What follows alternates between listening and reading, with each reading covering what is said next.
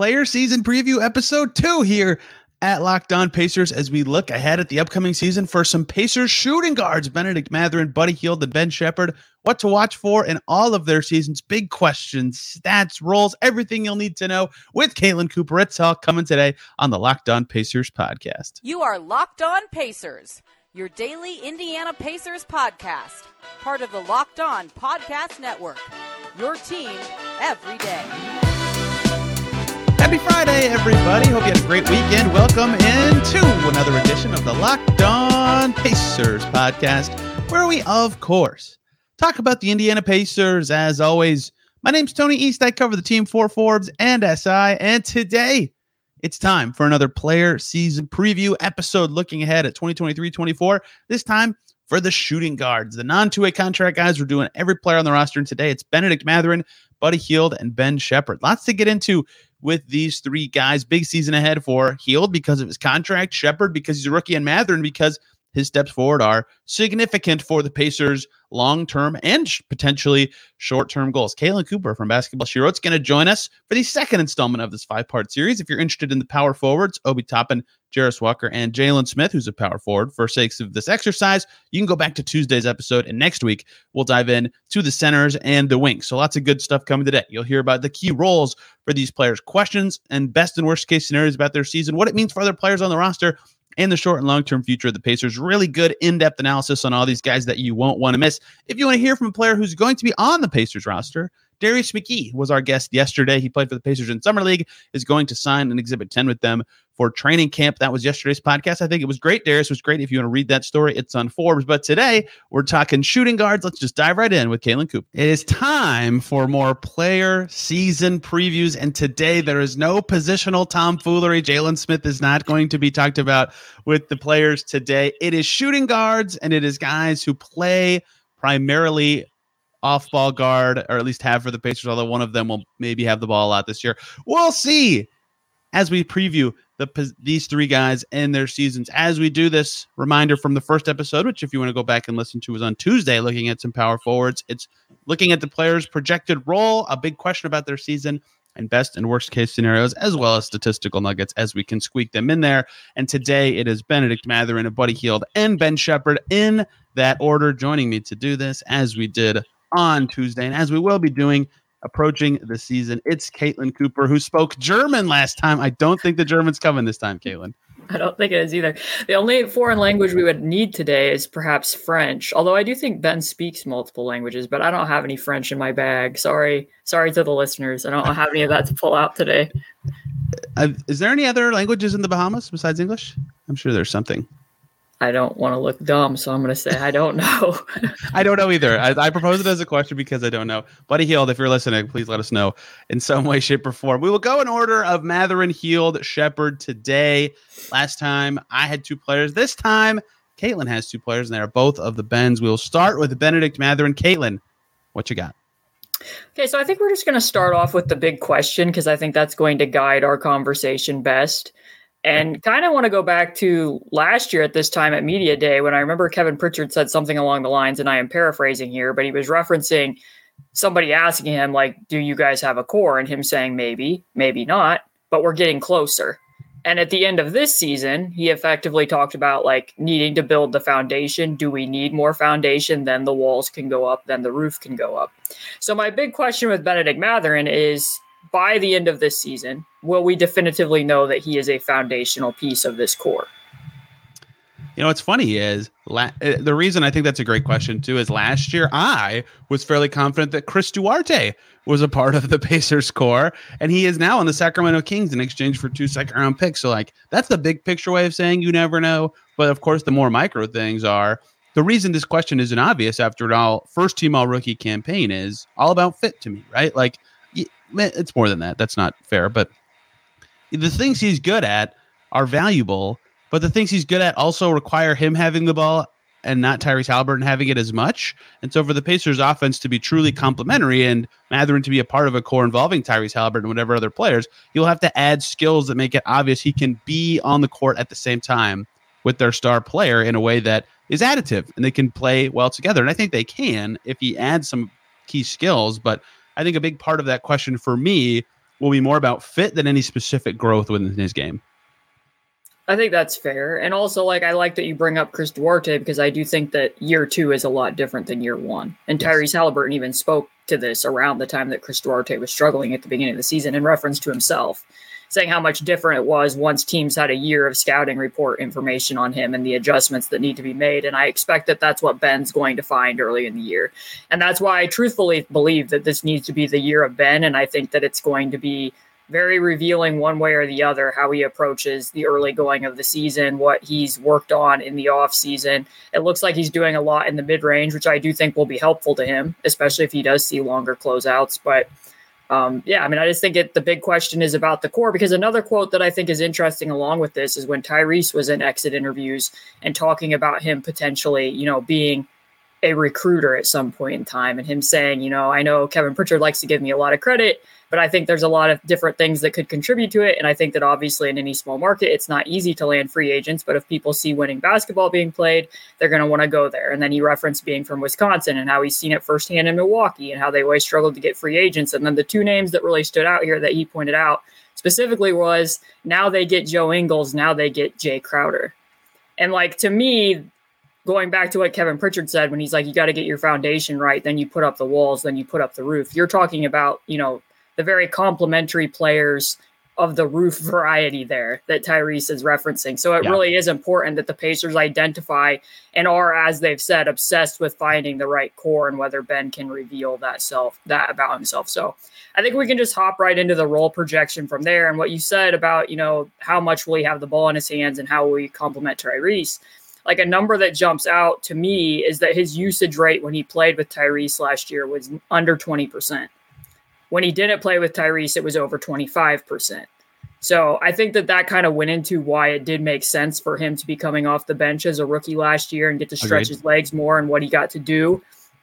But I think both of us are probably in agreement that it seems most likely. And I think what the Pacers need to do is start him from the beginning of the season.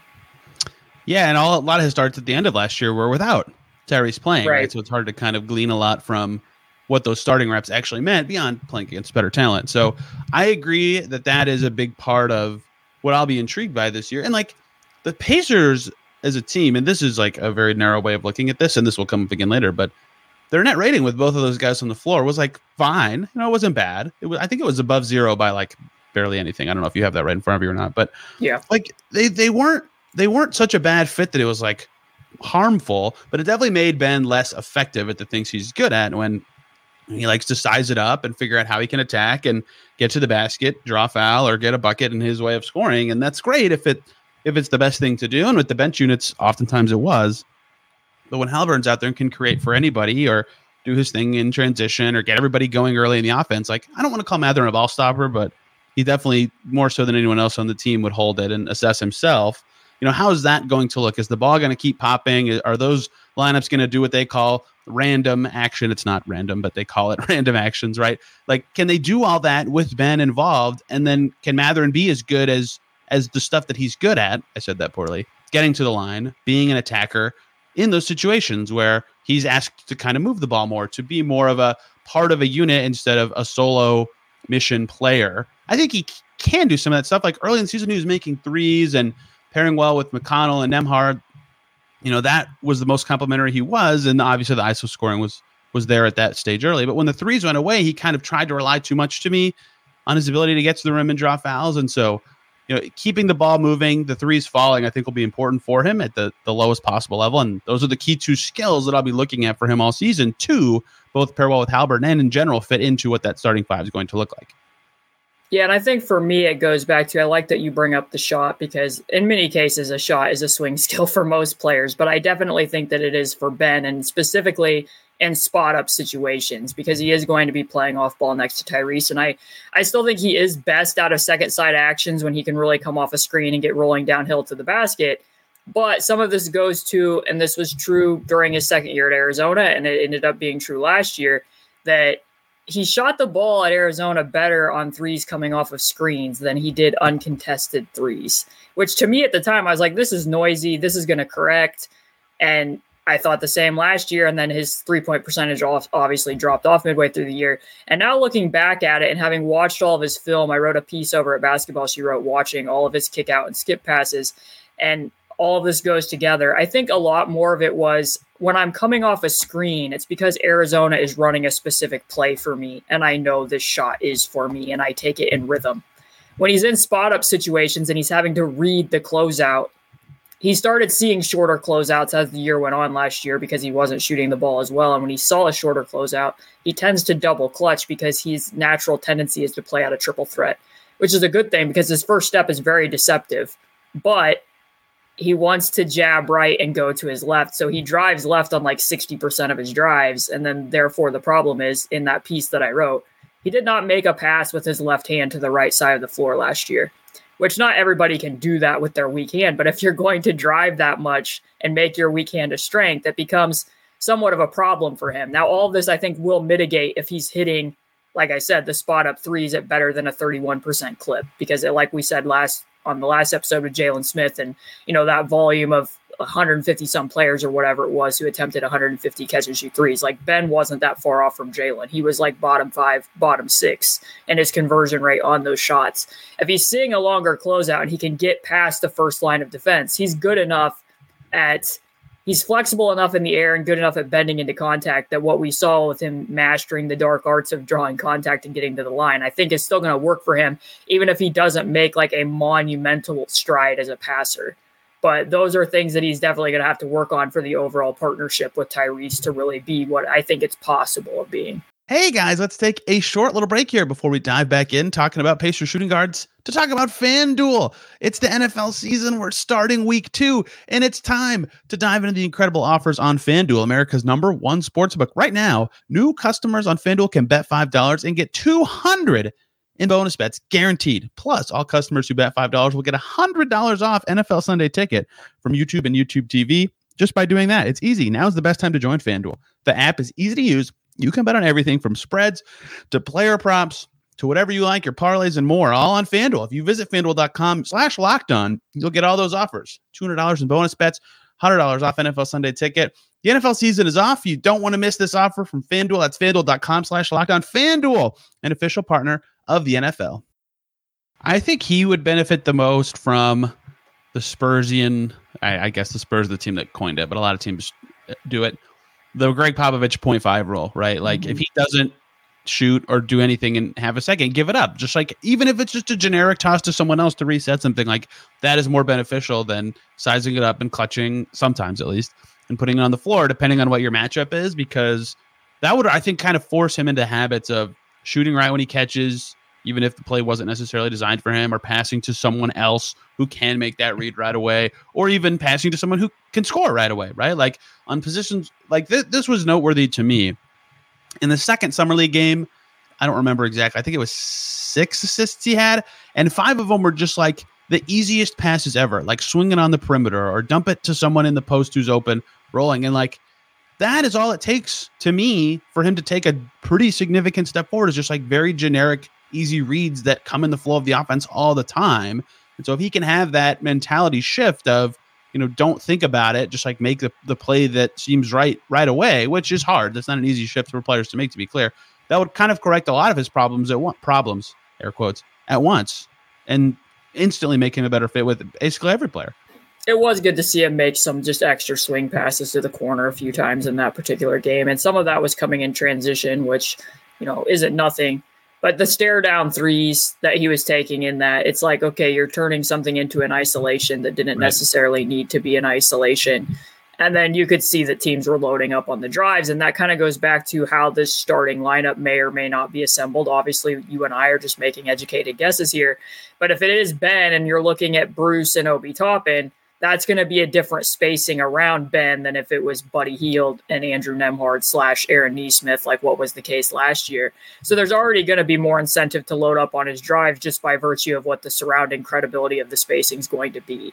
So his ability to process the kick out avenues when he gets to the rim, I think is still going to come into play unless he's shooting at such a level that it it's keeping defenders honest at the first level. So I think that's number one. And then also, like if we were talking about his role projection, if you want to flip over to the defensive side of the floor, I think what's interesting here as well is where are you seeing this isn't a Bruce Brown pod, but it does it matters for Ben's sake here. What do you expect will be Bruce Brown's primary assignment next year? Like against opposing teams? Is he a point of attack defender? Is he taking on the other team's top assignment? Because that will uh, matter yeah, for what Ben's I, doing. I figure he would take the like for lack of a better term, lead ball handler, so Tyrese doesn't have to more often because Ty's better off the ball and as a roamer and reading passing lanes, and Bruce Brown's more pesty and strengthy on the ball. He can do both, but I think he is much better in that way. So that's what I'm assuming his role will be defensively. Is that what you do as well? Yeah, I mean, I think you have to. I don't. At the beginning of games, if that is the lineup, I don't think you have much choice but to put Bruce Brown at the point of attack because Tyrese had a few moments here and there at FIBA that were bright spots, but for the most part, it still looked to me like he was getting overpowered at that position, and Team USA was even still assigning him. I mean, when they played late in the friendly against Germany, when they had the closing lineup out there with um, Jaren Jackson Jr. and Mikal Bridges and Edwards and Reeves, they were putting Tyrese on Daniel Theis as the low man and just expecting him to box out, which he had okay moments boxing him out on occasion, but like they were not going to put him on Schroeder. They were not going to put him on Wagner. And I don't expect that that mentality is going to change for the Pacers either because what he does in transition is so important. So you really don't want him taking on more load, even if he had improved at it. So the reason I bring this up is like, let's just imagine a matchup here. If they're playing the Cleveland Cavaliers, which is why I kind of wanted to write about the in season tournament, if they're playing against the Cleveland Cavaliers and Cleveland starting Garland, Mitchell, Strus, Mobley, and Allen. Most likely, you're going to put Tyrese on Max Strus, which is what they yes. did with the Coro last year. And then you're going to have to choose for Ben if he's guarding Donovan Mitchell or if he's guarding Darius Garland. And it's going to be the same thing when you play Detroit. Most likely, you're going to sign Tyrese to Bojan Bogdanovic. And then you're going to have to make a choice of whether Ben's going to be defending Cade Cunningham or trying to corral Jaden Ivey's weak side speed being unleashed. So like one way or another, it's a lot different than last year when you had Nesmith and Andrew Nembhard, who you could put one of them on the top assignment and one of them at the point of attack. You don't really have that option. Like you're not putting Obi Toppin at the point of attack. So Ben is going to have to take on tougher assignments, and they were having him do some of that at the end of last year, as you know, as we remember. I think he did get assigned to Jaden Ivey in that last game against Detroit. He did get assigned to Fred Van VanVleet up in Toronto. I thought that was pretty mixed, and there was times where they had to adjust away from it because it really wasn't going super well. So I just think that on both ends of the floor, a lot is going to be expected of Ben. So, and the role projection category and what they need for him in terms of making an additional leap this year. Yeah, and he, like every player wants to, to be good on defense, but like I think he wants those tough assignments, which is encouraging, I suppose. But I would like to see what the growth actually looks like because he is strong. You know, to yeah. me, uh, like he's not slow and he's strong, so he should be able to at least on the ball if he's engaged, hold up credibly. If he's not, he's not going to get beat off the dribble all the time, but he's not always engaged and off the ball. He really floats and gets too close to the ball a lot, and that forces him to have to close out hard or be in a weird position. Like um, he more than anyone, I think, would benefit from the stuff Dan Burke was so good at from a coaching on defense perspective of getting yeah. guys in the right position, having them standing at the right angle so that they can recover, so that they can get to their man, so they don't get lost as much. Like he of anyone would benefit the most from that because then his defense would at least look a lot more polished to me and fit in the the group we're describing. The other question I would have for him from a defense and offense perspective is see the first sub that comes out because I think with the second unit, he could do what you said earlier and have that higher usage, and his defensive role would change at least a little bit playing with Nembhard and possibly Nesmith. So if he's the first guy that comes out, I think you can see him do a little bit more of the stuff he did last year with the second group, but I, that is just a guess. And so I'll be curious how much that changes from group to group. I was going to bring this up when we got to the Buddy Hield segment, but I suspect that is what it will be. I think Buddy will probably be the most the first sub off the bench, the six man to come in early for Ben so that Buddy can still play and get minutes with Tyrese because they're, the wavelength between them is so important. And so what we said before about the usage rate with Ben and for what you just said defensively. So and I think with Ben, a lot of times defensively, the problem is is that like he got that stop against Shai Gilgeous. Like there are bright spot moments where you can watch him as like an on ball stopper on occasion when he's in space But then when he's having to navigate a screen, and like you could hear it in summer league multiple times where they're yelling veer, which means they want a late switch. You're cha- you're chasing over. If the guy can't get over and get back in front in time, then that guy's supposed to veer in front of the roller, and Ben like just doesn't do it, or he can't find the screener, and then it creates domino effects for other people. And if you're to sign him off ball, he still has like processing lapses when he's scrambling or just getting somebody back cutting behind him. So like I said, there's a lot of stuff to look at there. But if we want to go to best case, worst case, I think the best case, like we're I'm talking granularly here, is that the shooting looks more like it did at the beginning of last season. His work in the mid range makes it even I wouldn't say unimportant, but less important with some of the passing because if he can take like a one dribble pull up in space after beating that closeout, that will help him not have to see as many crowds at the rim. Um, that he can take on better matchups. And then I think most importantly here is what I said at the beginning that he definitively looks like a critical piece of the core and that he's in closing lineups, not because you're just trying to get him developmental reps, but because you want him in the closing lineup. So he's getting real closing lineup opportunities and not Christian Wood closing lineup opportunities, is what you're saying. Yeah, effectively. yeah, agreed. Um, for like for me, it's even just even if the shot's not there, but he looks like a decent and like the Donovan Mitchell playmaking growth from his first to second season where he could just make basic reads on drives. Like that made him a lot better and a lot harder to guard, and they were willing to set screens for him more often. And yeah, that's different when you're playing with Tyrese Haliburton. Mitchell was not playing with a point guard of that talent level. But either one of those skills taking a step forward to me would be a best case scenario. Both would obviously be amazing if you're the Pacers, but I don't expect that. So either one of the shooting or passing taking a step forward, just make him defended differently, or like it's harder to close out, like you've said, in a way that would be significant. And yes, I think big picture, just the fact like this time next year, it's not a Duarte situation where you're thinking about was he even in the mix for minutes and this Ben Sheppard kid's coming up and blah blah blah. It's very obvious that he should be starting and be a part of the young core that they're building. Yes, yeah, so, I mean that's effectively the worst case, right? That he doesn't make strides in the key areas, which is his shot, his passing when he gets to the rim, and his defense. Teams are loading up on his drives, and then it would get to the point where you would feel like you need to start starting Buddy instead of him. And if you get to the point where you need to start starting Buddy instead of him, then you're having the conversation that does Ben top out as like a microwave scorer off the bench.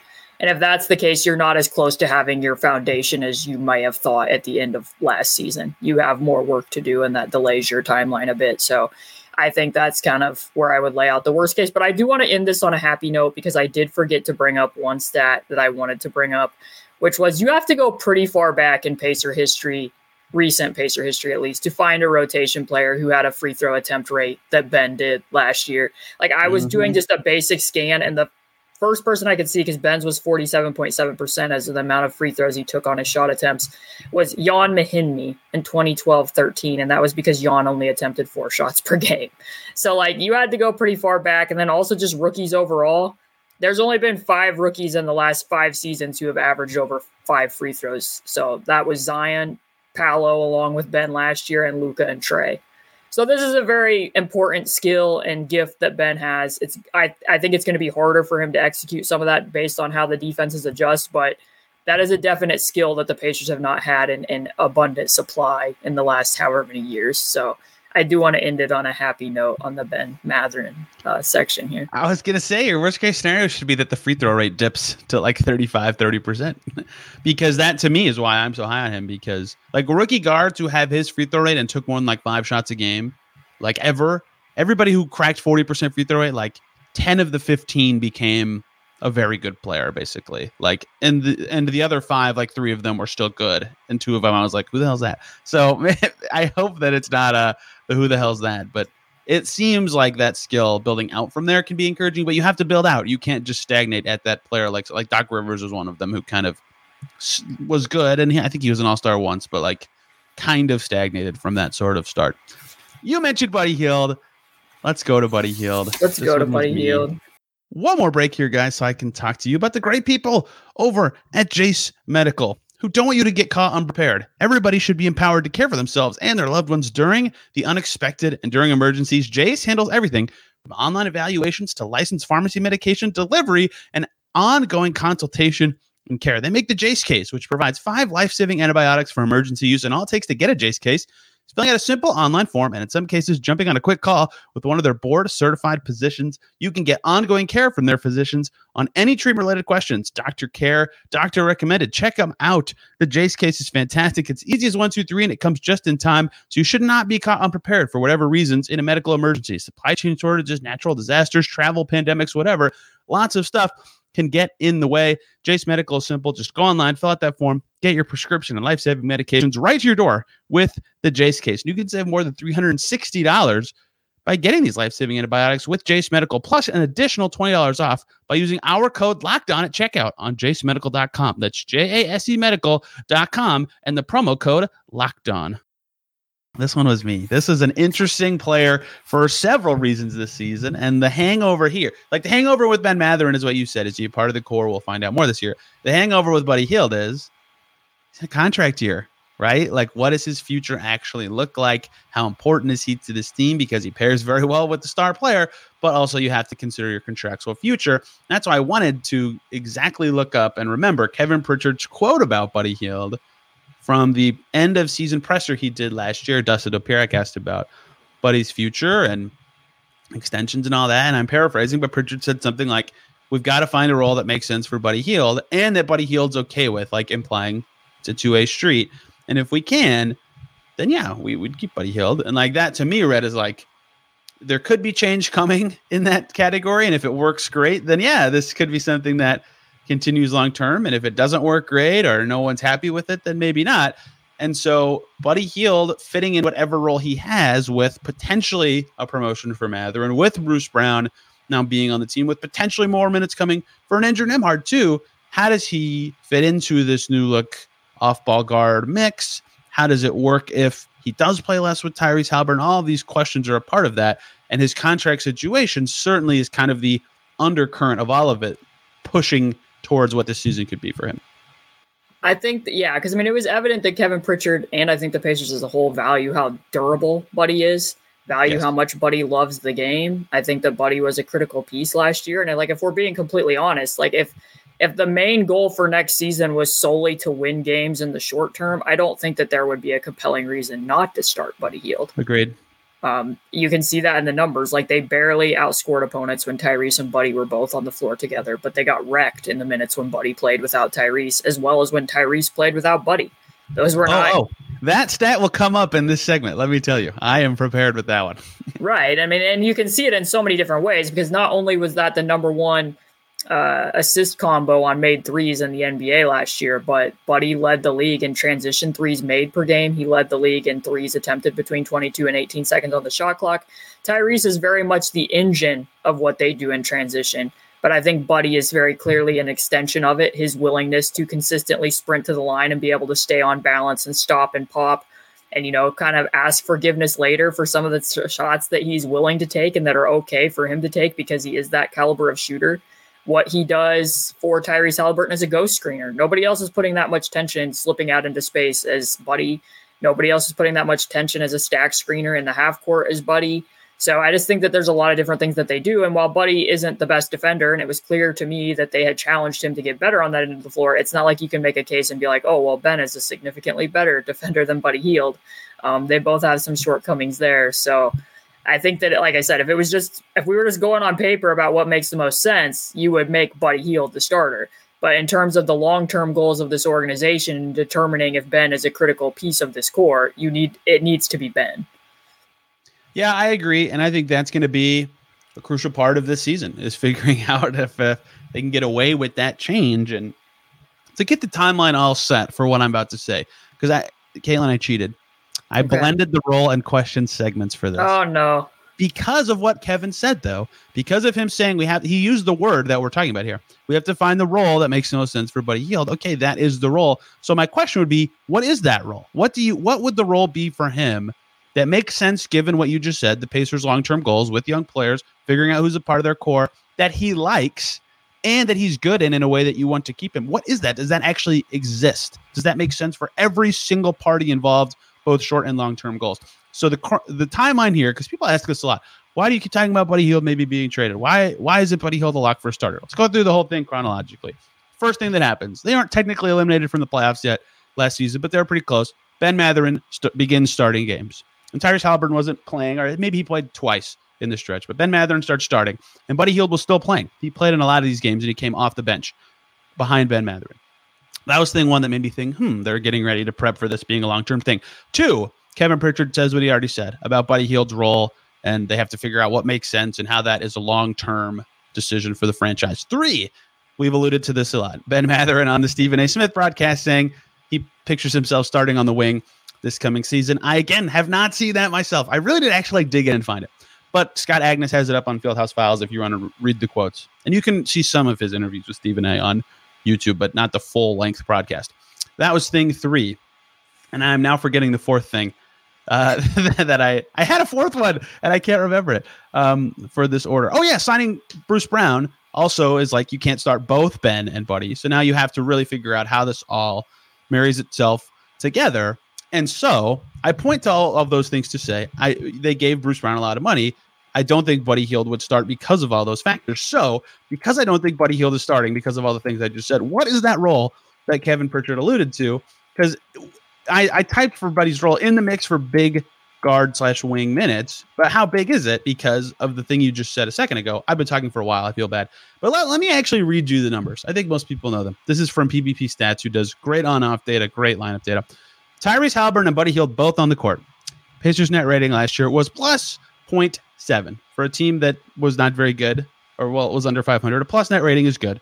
Um, their offense was unbelievable, almost 120 offensive rating. Their defense was atrocious, almost 119. But still, the team won no minutes with both of them together. With just Buddy Hield and no Tyrese Haliburton, minus 6.35 per 100 possessions. 117.7 defensive rating, 111 offensive rating. At- atrocious on both ends, really with just Tyrese and nobody. Minus 7.99 points per 100 possessions. 115.17 offensive rating. That's fantastic. 123.16 defensive rating. That's so high that it's like obviously some small sample size stuff going on here. That was less than 400 minutes, but that still is reflective of what you just said that they pair together really well. And when they're apart, it, it's not even that when they're apart, Ty can hold up other units because he's so good. It still didn't work very well for the Pacers. So, what is this role for Buddy Hield? That makes sense for Buddy Hield and makes sense for the Pacers and doesn't totally crater their team in a way that those numbers are now just on a bigger scale next season. And that's why I think what you said earlier is probably correct that he'll be the first guy off the bench because they need to have as many of those tie buddy minutes as they can. And rant, sorry. Yeah, I mean, I think that's just what it has to be. And you have to maintain, too, like, obviously, other teams can watch film and they know what Buddy Hield can do. But in the 10 games when Tyrese was out after the injury, there were games where Buddy attempted like three threes in a game. Yeah. Right. And some of that was because, okay, now Tyrese isn't in the starting lineup. So now, like, Mikal Bridges is defending Buddy Hield, which isn't an assignment that Buddy would be drawing if Tyrese was playing or if Buddy was coming off the bench. So over those like last 10 or so games of the year when Tyrese was no longer playing and Buddy had moved back to the bench with Ben in the starting lineup, his numbers had stabilized. He was still getting three-point attempts coming off of bench units and he wasn't drawing those tougher assignments against starters as much obviously. So I think that it's realistic that he'll still produce, but I don't know that for certain just because that wavelength is so important between the two of them that a piece of this is it is possible that they will want to trade him or that they will need to if they don't sign him to an extension. So before the trade deadline, you want to make sure that Buddy's still looking like his trade value honestly may never be as high as it is currently right, right now, second, coming yes. off of that season. So if you he's extension eligible for other teams if they trade it right now. Right. So if you don't have him as the sixth man coming in early to play minutes with Tyrese and he isn't still playing significant minutes, does that hamper your trade value later on? And I can just see a situation, like I said, where if if Ben has any adjustment period at all early on, and if the spacing isn't quite what it was, and if you're if Obi Toppin's starting and you're not making enough strides defensively either, where the pressure's going to be on, where it's like, should they be starting Buddy? Like I'm just I'm foreseeing that, and I don't think that you can. I think you have to stay the course because Ben's going to have to work his way into that, and I, I can just see there being some um, temptation to want to flip flop that, but we'll see. I uh, what what date do you think Caitlin I will post the Locked On Pacers episode with the title of Should Buddy Hield be starting for the Pacers? November, like Thanksgiving? Do I get to Thanksgiving? Yeah, probably the Black Friday game.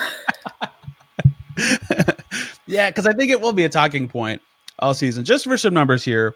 So Ben Mathurin began his end of season role as a starter on March 24th. That was in Boston. And so they played in Boston and they played in Atlanta. Tyrese Haliburton played in those two games, and then his season was over after those two.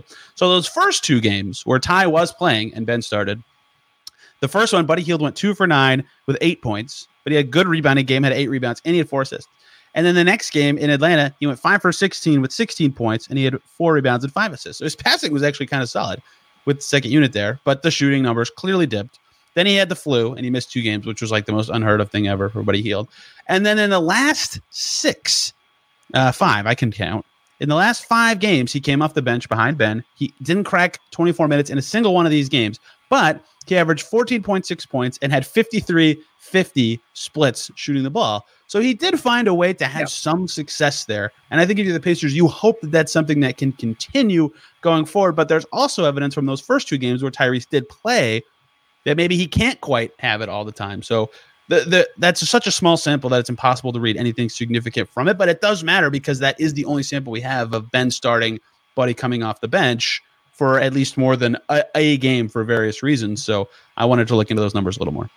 One thing that might help him out too is the defensive load will be very different for him, I would yes. imagine, because so many things were so weird for him at times last year. Because if we just look back at that Cleveland matchup that I brought up before, when last year it was Tyrese defending Okoro and then either Nembhard or Nesmith defending Garland or Mitchell, Buddy has to guard somebody.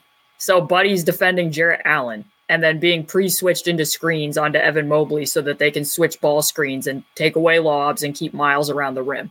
Like how many games were there last year? I looked on defensive matchup data and Buddy logged almost 50% of his defensive possessions against either power forwards or centers because of just what type of lineups they were playing. If he slides back to the bench and you're playing Jarace Walker off the bench, Buddy's not having to do that type of heavy lifting where you know he's defending yep. Kristaps Porzingis in the post or he's literally defending Kevin Durant at the end of a game.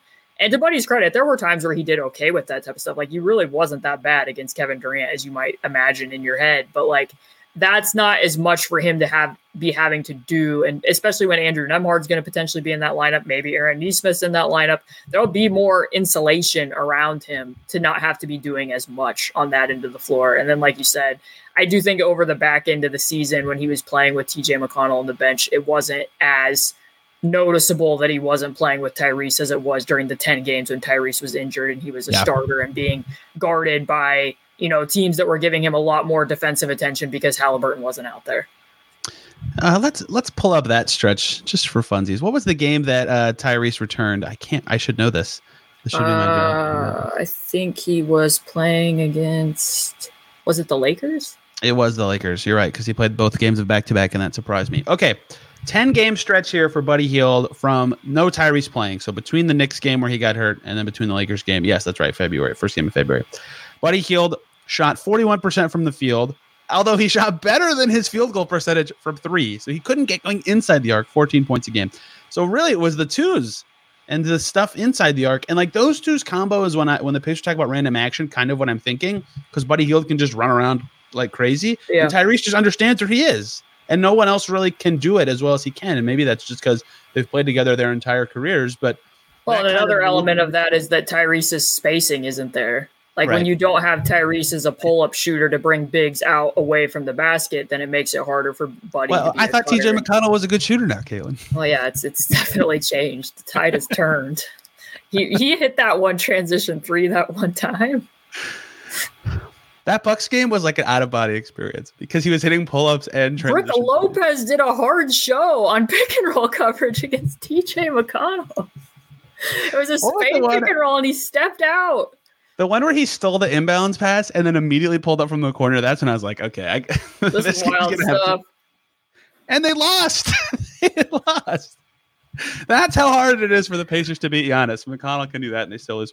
So all of this stuff we've just tied in Buddy to Haliburton with, and after talking about Mathurin starting, makes me wonder what his season and role is going to look like. And I think that's going to be the biggest question about his season. And the biggest questions I'll have is what is that role? And does Buddy do well in it? And does he like it? I think is a question I haven't even thrown in because that was a subtle part of his Kings exit and time there is that there was a lot of reporting he didn't like coming off the bench for that Sacramento team. Is he more willing to accept that now that he is older, wiser, uh, has understood what his NBA role is like a little more. So, best case scenario to me for Buddy Hield is he find a niche on the team without Tyrese Haliburton, right, and can help a little bit more in more varied lineups. And of course, those lineups with them together would still be great. And in that case, I think the Pacers would be more willing to extend him or renegotiate and extend him or whatever they could decide to do and keep him around in a way that he would be a part of their team going forward as they try to get better. And the worst case would be, of course, the opposite, where in his non Tyrese minutes, he just looks totally ineffective. The team can't do anything. His defense is such a big negative that even if he's shooting well, he's not a positive player. And they have to f- think of trading him in February when his value is so low that you'll be talking about, well, is his value for these last 30 games more than a second round pick that we could get for actually trading him? All those sort of awkward conversations. I mean, I do think on the one side of it is I'm obviously not Buddy Hield. I'm not going to say what he is happy and isn't happy doing, but the difference between Sacramento, especially in Luke Walton's offense, to Rick Carlisle's is I just think Rick Carlisle's offense overall suits Buddy a lot better. And there's just a lot more space to still incorporate him, whether he's playing with Tyrese or not. So I just think the freedom that he has to be moving within this scheme and the fact that they they still do play up tempo even when Tyrese isn't on the court. Like TJ McConnell is still like top seven and hit ahead passes himself. So like that's helpful as well, where you can you can talk yourself into a way where he might still enjoy playing for the Indiana Pacers, even if he doesn't come out with the starting group.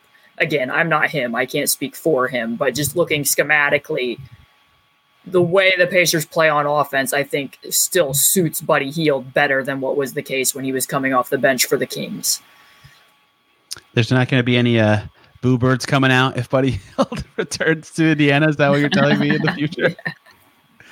That was so uh, interesting to me. Like, I get why there was some animosity there, but they booed him the whole game. 48 minutes. That was stunning to me. Like that is reserved for like the Paul George level of haterade when like your star player demands a trade. I was like, man, they did not like this guy. That feels like both teams should just be like, yay, Sabonis and Tyrese are good yeah. for their new teams. Yeah. I know. And I they were also good for our teams. they, what did they sign? Like $500 million of money this summer? Like clearly that was great for everyone involved. And somehow it's still so Still strange. Also, shout out to Tristan Thompson. We got to him today for being a part of that trade and being back in the NBA this coming season. That's a perfect. I'm still mad there was no tribute video for those four games that Tristan Thompson played. As the small side before we get to Ben Sheppard, one of the funniest things that's ever happened in my time covering the Pacers is Tristan Thompson posting a thank you Indy Instagram yes. after four games. Well, never forget he had like a game, game, where he went eight of eight. Tony, he's never. He was great. Better. Well, that was really funny because I, I went into we went into the postgame presser. That's the first thing I asked Rick Carlisle. I was like, "What'd you think of Tristan today? He played really well. Eh, he kind of saved your team. He got you a win." He said, "Well, he's, he's gonna be playing for the Bulls." okay, that's not what I expected that answer to be. and it was funny because it hadn't hit the newsbreakers yet. It hadn't hit Woj Shams. He's like, he's going to another team in our division, and it starts with a C. I was like, that's two teams. this isn't helpful. Imagine all the the bloggers in Cleveland. What? I had a draft ready to go. that was one of the funny. That was the most one of the most Rick Carlisle pressers of my time covering the team. All right, a guy we've only seen five games of in a jersey that says Pacers, and they were summer league games. The mid, the the rising mid major talent, as he was called when his uh, draft pick was leaked to Adrian Wojnarowski before the Pacers picked him. Ben Sheppard. Really interested to see what his season will look like because I don't anticipate him playing much, but I do think he has skills that could be valuable in the NBA. Caitlin, Ben Sheppard, what you got? Yeah, so we move on to the other Ben. And I told you before we hopped on that my two questions were going to be more conceptual today. So the question with Ben was, you know, talking about the core and do you know what the foundation of your core is? With Ben Sheppard, this is more of a bit of a draft question, I think, because of what you just said. You said, I don't anticipate him playing very much this season. So if we look at the depth chart, I'll ask you, why why do you not anticipate him playing very much this season? Obviously he won't be a starter. So what what do you project the second unit to be? Uh, well, we just talked about Buddy, and then either Andrew at the one and Aaron at the three, or TJ at the one Andrew at the two, and Buddy at the three. For for the, the numbers don't matter, but those three sure. of those four players in your backcourt, and then Jarace and whoever the backup center is. Uh, and then if there's an injury, you can slide a lot of those guys around, and Jordan Nwora is your super sub who can play three, four, and slide guys down or up as needed. So you're basically projecting Ben Sheppard as like the 13th man in this depth chart. Probably yes. Yeah. I think I would land similarly. I think he's in a similar spot to Chris last year after Chris had fallen out of the rotation a bit. Only the difference is, is last year the Pacers were playing eight guards. So it was kind of yeah. possible for Chris to still play. With Toppin and Jarace Walker in the rotation, there's not as many opportunities for guards to be playing as what was the case a year ago. So I say this to say I think it sounds like both of us probably think that Ben Sheppard could be playing with the Mad Ants next year. Agreed. Unless they're just intent on him getting developmental time at practices and with the team, which is possible. I know that that's how some teams prefer doing things. We don't know yet. But the reason I say this is because I think that Ben projects as pretty plug and play. I will say from the summer league games, he's going to need to add strength. He's going to need to build out his body because defensively, he had good moments where he would stay in front of his guy, but he would stay in front of his guy while getting backed under the rim because he couldn't really hold his spot. So his contest didn't have as much impact. And then there were times, like particularly, he did not finish very well around the rim and in transition where he was getting knocked off his route or something that stood out to me is he's very good at making himself available. He's an intuitive cutter, but he would make those cuts and he would catch the ball and then he would have to keep moving the ball, which is good because he's good at continuing advantages. But he couldn't always take the shots off the cut because he didn't trust his explosiveness to finish over the rotating defender. So that's a piece like he's going to have to add strength as a rookie. But otherwise, I think that he can play off of other people's advantages well enough where you could see your way into him being in a rotation if it was on a team that didn't have quite as much depth as the Pacers right now. So if we yeah. view, oh, go ahead. Sorry, I was just going to say like the the depth factor is definitely significant here, but I'm going to read off some 26th picks. That was not English, was it? 26th picks of recent years and the minutes they played as a rookie, if that's okay. Yes. Okay, last year's 26th pick was Wendell Moore, who went to the Minnesota Timberwolves, who had a, a lot of big men, Caitlin. A similar situation here, a buried 26th pick. He played for the Minnesota last year 153 total minutes. Like that's way that's too low in general, but again, not a lot of time there. Dylan Windler went 26 to the Cavs, an indie legend, in 2019 as a rookie. Dylan Windler played 513 minutes. Uh, a success story. Landry Shamet went 26th uh, his rookie year. He played a bunch with the six uh, with the Sixers, and not as much when he was traded to the Clippers, but still, he played 1,800 minutes. Caleb Swanigan, another indie guy, uh, 189 minutes as a rookie after being the 26th pick. Furkan Korkmaz played 80 minutes after being the 26th pick. Payton Pritchard and Bones Hyland were two more successful ones. 1,268 minutes for Pritchard and 1,300 minutes for Bones Hyland. So even the better ones barely cracked a thousand minutes. There's a lot of 26 picks that just don't play that much. Like if it's late in the first round, it, that your, your team already has depth at that spot, you're just not prioritized. So it's not it's not even necessarily me like saying Ben Sheppard should play, but just in general where he's drafted and the Pacer situation makes me think that what you just said, the Mad Ants is going to be where he gets a lot more of his developmental time to do a lot of the things you just said. Continue. So then this this brings me to the big question then, which is does it make sense to draft a ready to play player if there isn't room for him to play and show that he's ready? Other than with the Mad Ants. And if you're going to spend a lot of your time in the Mad Ants, then would it make more sense to take a player who could perhaps, you know, tap into more of his upside, getting those developmental reps?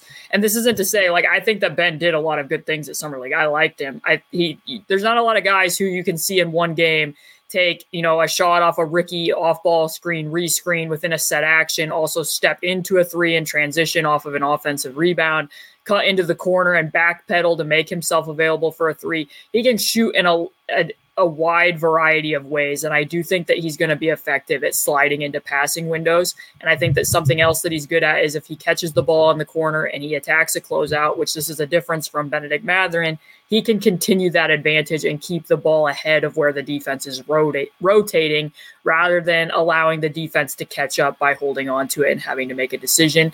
Um, I understand. I get that, you know, the Pacers clearly value shooting. It is kind of interesting that uh, Chad Buchanan said in the presser for these two that, like, one of the first questions that Rick Carlisle asks when they're drafting players is, can they shoot? And my question, my follow up question to that kind of is then, like, but you drafted Kendall Brown and Isaiah Jackson. Interesting. But, hmm. but it was Rick the coach for the Isaiah. Oh, he was the coach for the Isaiah yeah. draft. Wow, yeah, and Barely. the Brown draft, but barely. Um, yep. Like that. That's kind of interesting for the Pacers draft strategy as a whole. Is like sometimes like with Oklahoma City, you can see like a draft type, and it doesn't seem like the Pacers necessarily have a draft type. Aside from most recently, they've clearly seemed to value durability, and it seems like because like some of these guys you can put in a pin and be like, oh, these are very cerebral players. And others of them are like, oh, that's a very high level athlete that fits them wanting to play in transition. Look how easily Kendall Brown can run the floor. Maybe he gives them link defensively, but there's not like a unifying thread. But beside the point, I guess my overall take with Ben Sheppard is I like things that he can do, and I think he fits and makes sense if there's a place for him to play. But does it make sense to take him at number 26 if you don't have a place for him to play? Yes and no. That's an interesting question because I, I typically think rookies are bad anyway, and the Pacers want to be better this year. So I think they assumed. I don't know this, but I would imagine they assumed their 26th pick, even if they'd picked a ready-made player who was a forward, wouldn't have played right at a position of any need. And they're they were a uniquely deep team anyway, right? Like the roster spot crunch they had heading into the draft made picking anyone who would play kind of hard. I feel like so. I I think yeah, I your question makes a lot of sense. I think the the difficulty I have with it would be like they picked a guy to position they're the most deep in. So there's a chance like even next year if Buddy's gone, there still could be no minutes for Ben Sheppard, right? So that's where it's a little confusing drafting a, a more ready-made player, especially one with a skill that that Carlisle really values, really every team in the NBA values. So yeah, I think the follow-up question to me would be like, when does he ever when do the minutes come ever in his career? And like what does that look like? And how do they, what what do they project that growth being if he is more of a project player. Because you know, when I, when I was watching his threes at Belmont, like the thing that stood out to me is he can with his feet set any direction, facing the basket, mm-hmm. not facing the basket, whatever. He can get them up and make them, uh, and he can use that and leverage it into an attack. So like that's very valuable. Like how do you develop the rest of the skills out from that, especially if he's only playing in the G League? And at what point do you say, okay, we, we've seen enough that he should be in the NBA? Well, then who is it playing? Or like what does that path look like? So I think their situation made it hard for whoever they picked at that spot to get minutes this year. But I think the the question for Ben Sheppard is less about Ben Sheppard and more about what does this mean for the rest of the guys in that spot. Is this gonna be another Goga thing where we're just talking for years about well, if they move this guy, they could play Ben Sheppard, and then it never happens. I mean, I will say for Ben Sheppard, I think he's very smart. One of my favorite possessions of him from summer league is he crashes he crashes the glass from the wings very hard, which is something the Pacers have taken on schematically. That on missed threes, they typically send the guy from the opposite wing and are willing to, you know, bank on the fact that more teams, because you're crashing hard, will go with that defender and it will actually somewhat help your transition defense now. Like in the past, it's been if you did that, oh, you're going to give out a leak out. And now more so, like when you watched, Ben Sheppard's crashing from the wing, his defender goes with him, and then it's harder for teams to do that. But, anyways, he did that, and then it ended up being a made shot, and Chet Holmgren gets it, or no, he Chet Holmgren gets the rebound. It's like a grab and go, and he pesters Ben Sheppard pesters him all the way up the court, and then actually like tries to wall up and gets a stop, and then ends up batting out the rebound, and then they go the other way, and he runs out like it was just a really good sequence from him of a lot of like smart little heady plays and i thought he did that at, at moments throughout. So like i understand them. You know they value spacing they value playing in flow game. There's there's things to like about it. It's just that like what you just said the only way in my head that i can think through a way that ben gets on the court is of course you know multiple injuries which you know knock on wood there but also if they were to move both buddy Hield and tj mcconnell. If both of them were to get moved by the trade deadline or over the next year then I could see a scenario where Ben Sheppard plays. Otherwise, I just don't think it's very likely. And that's not impossible. Like they're both 30 mm-hmm. plus, and they both have a contract that's not fully guaranteed next season. In Buddy Hield's case, there's nothing. But yeah, that requires two things to happen. And even then, it's like if you're trying to be good, you really want to rely on a guy who hasn't played very much to be your, you know, your backup. Like that'd be a question they would have they would have to answer there. And I don't. Maybe I haven't thought enough about this because in my head, I just like anyone picked after, I don't know, twenty. I don't even really think about them playing that much in their first season. Usually, that's because they are picked by a good team, which is why they're being picked late the first round. But I just usually don't uh, uh, think of what the, the path will be for them until they're ready or until an opportunity comes. But a lot of the reasons the guys who get that opportunity are good is because they get the opportunity in the first place. So what's that going to look like and how for Ben Sheppard? Yeah, I mean, I think too some of it, like if we look at selecting Chris Duarte. And it's nothing about Chris Duarte or Ben Sheppard as players. There's things I like about both of them. The situation for Chris was no longer particularly favorable for him to look more like the guy he was as a rookie. But like that always kind of felt like a pick to me of like Doug McDermott just left to go to San Antonio. We need another movement shooter, and he's here, and we can select him. Now I don't know that, but that's what it felt like, and it didn't feel necessarily like it was coinciding with where their timeline was headed. Like obviously at that point in time, they thought they were still going to make a run with that current core. As it turned out, the core was stale and they ended up needing to veer toward a rebuild. And then maybe, you know, Chris doesn't make as much sense at that point in time. I mean, I thought around that trade deadline when they moved Sabonis that they should have looked at moving Chris then just because he was an older rookie. And you know, with Ben, it's somewhat it's like the reverse of the Chicago Bulls. Like the Bulls have DeRozan and LaVine and Vucevic, and they keep drafting all these guys who are more projects, which doesn't really make sense. They don't have guys at the end of their rotation who are ready to play. Like Patrick Edwards, to a sense, was always going to need development. Dalen Terry was always going to need development.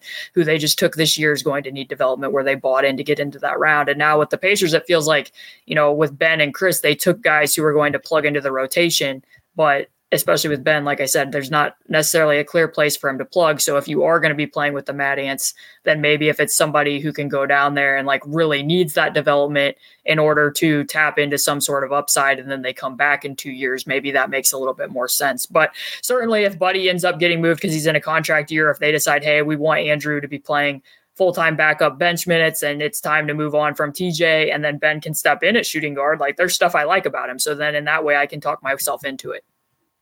And I think too, if you're at 26 and you realize you have a roster crunch and you don't like any of your trade offers, picking a, the best shooter left is a smart thing to right. do, right? You still you still have to figure out from there what that means for your team and your long term outlook. But yeah, valid question about you stumped me with your Obi Miles conundrum yesterday, and now you stumped me with Ben Sheppard's long term spot, which I did not expect. Two stumps in two days. You're you're killing it. Yeah, so I guess I mean we've kind of already talked about his role projection and the big question in a way. We've talked about the best case and the worst case. I mean, I guess the best case for Ben Sheppard really yeah. is the best case for Ben Sheppard really is that he gets development somewhere, or at least gets reps to be playing somewhere, whether that's with the Pacers or the Mad Ants, and that if he gets called upon and they need him due to injuries or trades, he looks ready to step in and play. He moves off of other people's advantage as well. The three point shot falls for him defensively. I do think that defensively he had some good moments, like I just pointed out with Chet Holmgren. And then there was other times, like in the game against Detroit, when Marcus Sasser went off for like 40 against them, where I'm like, how are we still ducking under on these screens? Like sometimes Ben Sheppard ducks under, and I don't fully understand why. And that was the thing at Belmont as well, where it's like, I, I don't. Maybe that's where the habit came from too. Yeah. So I think that that's the best case. And then the worst case for him would be that the roster stays as is because they're trying to make a push for the playoffs. The vets are still getting minutes and he is playing with the Mad Ants and looks like he could play at the NBA level, but he just, there's never really a spot that opens up for him to actually be able to do that. Similar to uh, Ijax as a rookie, right? Where he spent some time with Fort Wayne. Hey, one advantage for Ben Sheppard this year. It's the Indiana Mad Ants playing downtown. So he could drive to the same facilities every day, regardless of what team he's with. And I will say the one thing for Ben that is different than Isaiah or Goga is is when you load up and you're drafting a lot of guys at the center position, you're not going to play multiple centers at once. If you load up and you have multiple shooters, it's a lot easier to play a lot of shooters at one time. right. So right. you can you can talk yourself into it. Agreed. I'll be very curious what what his season and career looks like, and if he could just make threes when he's in the game, I think he'll fill in well enough. But of course, you never know until you actually see it happen. I have no more Ben Sheppard thoughts unless you do, Caitlin. I do not have any more Ben Sheppard thoughts. All right. We will be back with two more of these next week. I told you the positions, Caitlin, but I honestly can't remember. I know it's threes and fives in some order, but I don't remember which one we said we'd do first. We probably had to do Daniel Theis right away. Well, the, the ink is still fresh. we should have already been doing that. I saw the picture of this of him this morning sitting in like some very almost Game of Thrones looking like throne with the big World Cup trophy. So we'll have to do Let's the five. Go. We'll have to do the fives next so we can hear more uh, German. I expect to do the whole segment in German where I have no idea what to respond to. YouTube's trying to do the transcript and it's just like a bunch of they don't even understand my pronunciation. Yeah. but I can tap into a new market. You know, I don't know if you know who Mr. Beast is. He's this YouTube person who has a bajillion subscribers, but he translates all of his videos into every language and just has channels that say like Mr. Beast Spanish. I need Locked On Pacers Spanish, Locked On Pacers French, Locked On Pacers German. I'm missing a ton of market by not. The funny thing is, is I don't think there is a Twitter account that's like Pacers Germany. I know there's Pacers Brazil and there's Pacers China and there's Pacers France, but I don't know if there is a Pacers Germany. That's a great question. There's something you, come from random countries that surprised me. Yeah, I don't know. The Pacers seem to be big in Brazil. That one, yes, yes. I can. I've actually started that one. Quote tweets me or like like references stuff I reported, and I've actually started to recognize words in different languages because of that. I'm you like, know yeah, Portuguese right. now. Tony knows Portuguese. I'm ready for a Brazilian player to be back on the Pacers at this point. Caitlin, of course, thank you for the time. We'll be back early next week. Where can people follow you and your work and your thoughts covering these players, this team going forward?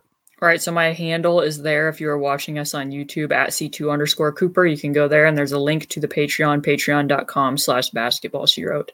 I'm still in the thick of recording about a million podcasts over the last next two weeks. So if you want to hear me talking to a microphone about basketball played by the Pacers or the Central Division, you will have many options to do so. You gotta gotta have some cough drops or some tea. Keep the keep the voice fresh.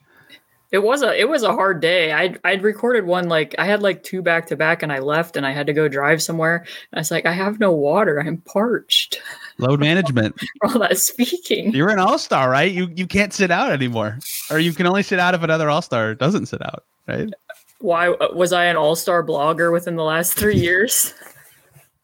Those rules confuse me quite a bit, but they're very arbitrary. The Have you played? Like, the, the, NBA can't say this, but they they want to be like like Jordan Poole is really popular, right? Like they they want to say we don't want you to ever sit Jordan Poole, but they can't make a rule that just says like they pick a list of fifty players. so the minute the minutes made me laugh. They're like, if you are over thirty five or you've played thirty four thousand minutes, it's like that's like eight people.